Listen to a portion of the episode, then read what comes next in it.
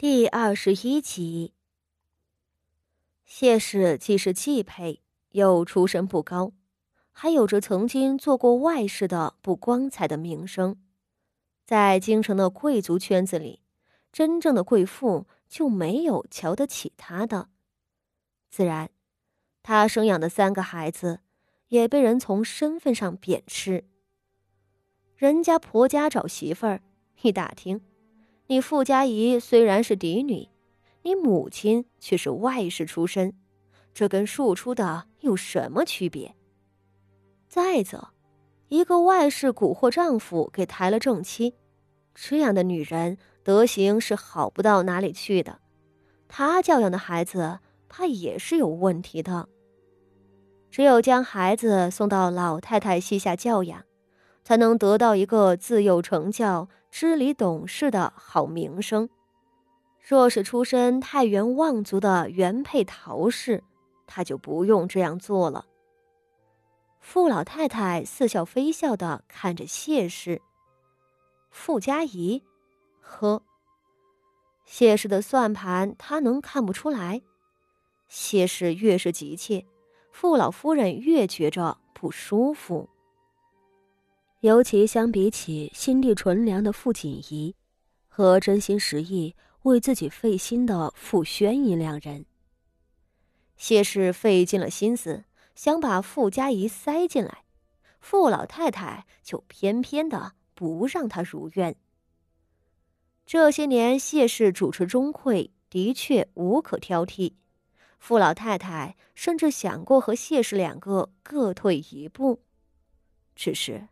谢氏对待八丫头傅锦仪的手段，再次让傅老夫人心生厌恶。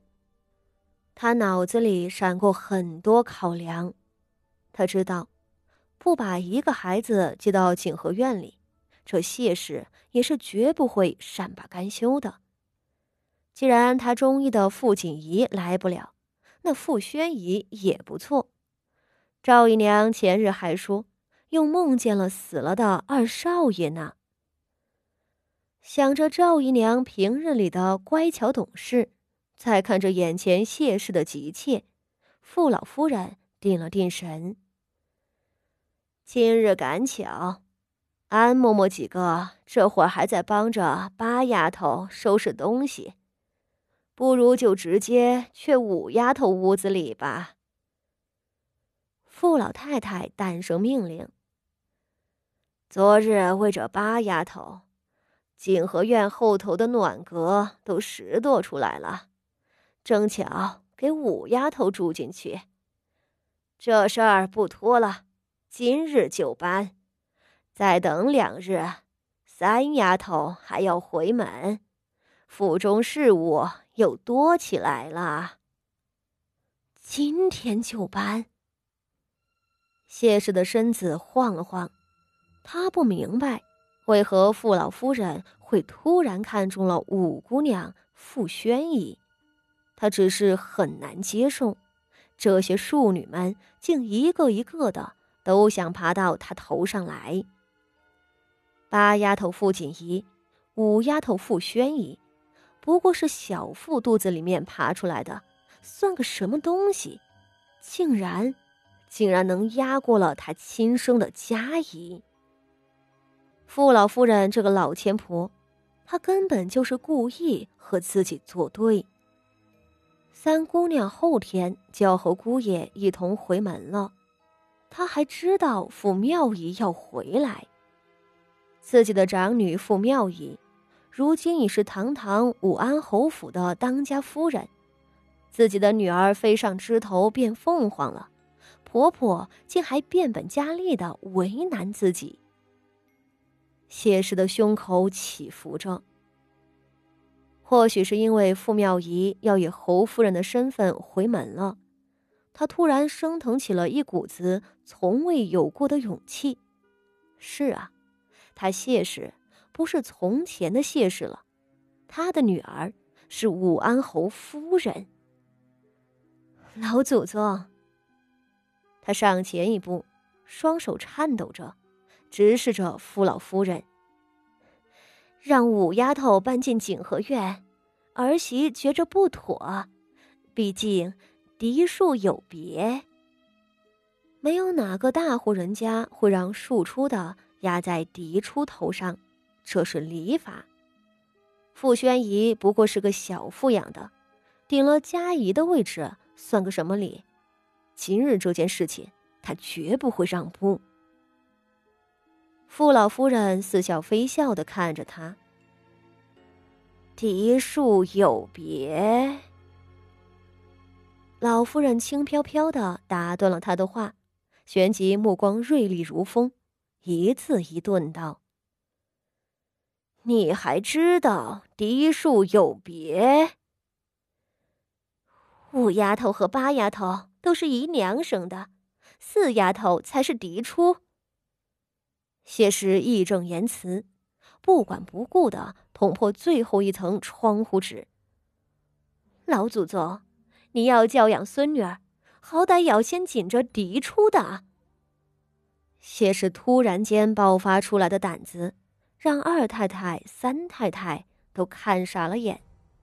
想想也是，人家的女儿有出息了，腰杆也硬了。二太太忍不住抬头看着屋顶。这富家将来真要落到大嫂的手里去？傅老夫人的眼角渗出了一抹冷笑。守人媳妇儿，他们是姨娘生的，你也别忘了，你自个儿要在佩云的跟前值妾礼的。傅老夫人缓慢而清晰的说着：“佩云死得早。”若他还在，大房嫡出的孩子也就是希儿和华姨了。佩云是陶氏的闺名，谢氏的一张脸霎时变得清白，他嘴唇颤抖着，不是畏惧老夫人的威势，而是羞恼难耐。他想不到。这老千婆竟然还敢拿着傅华仪和傅德熙两个说事。他咬着牙：“老祖宗，傅华仪失贞被休，丢尽了咱们傅家的脸。一个失贞的淫妇也配做傅家的嫡长女？傅华仪死后，尸首都扔到了武安侯府后山的乱葬岗山，傅家自知理亏。”连拉回来埋葬都不敢，提出大姑娘，哼，不过是个既入不了夫家祖坟，更不能入娘家祖坟的孤魂野鬼。傅老夫人定定的看着他，沉默许久。半晌，傅老夫人却站了起来，她朝着谢氏挑了一挑眉，淡淡道。搬屋子的事已经定了，多说无益。至于华姨，受人媳妇儿，华姨那件事情出的蹊跷，我劝你最好别揪着不放。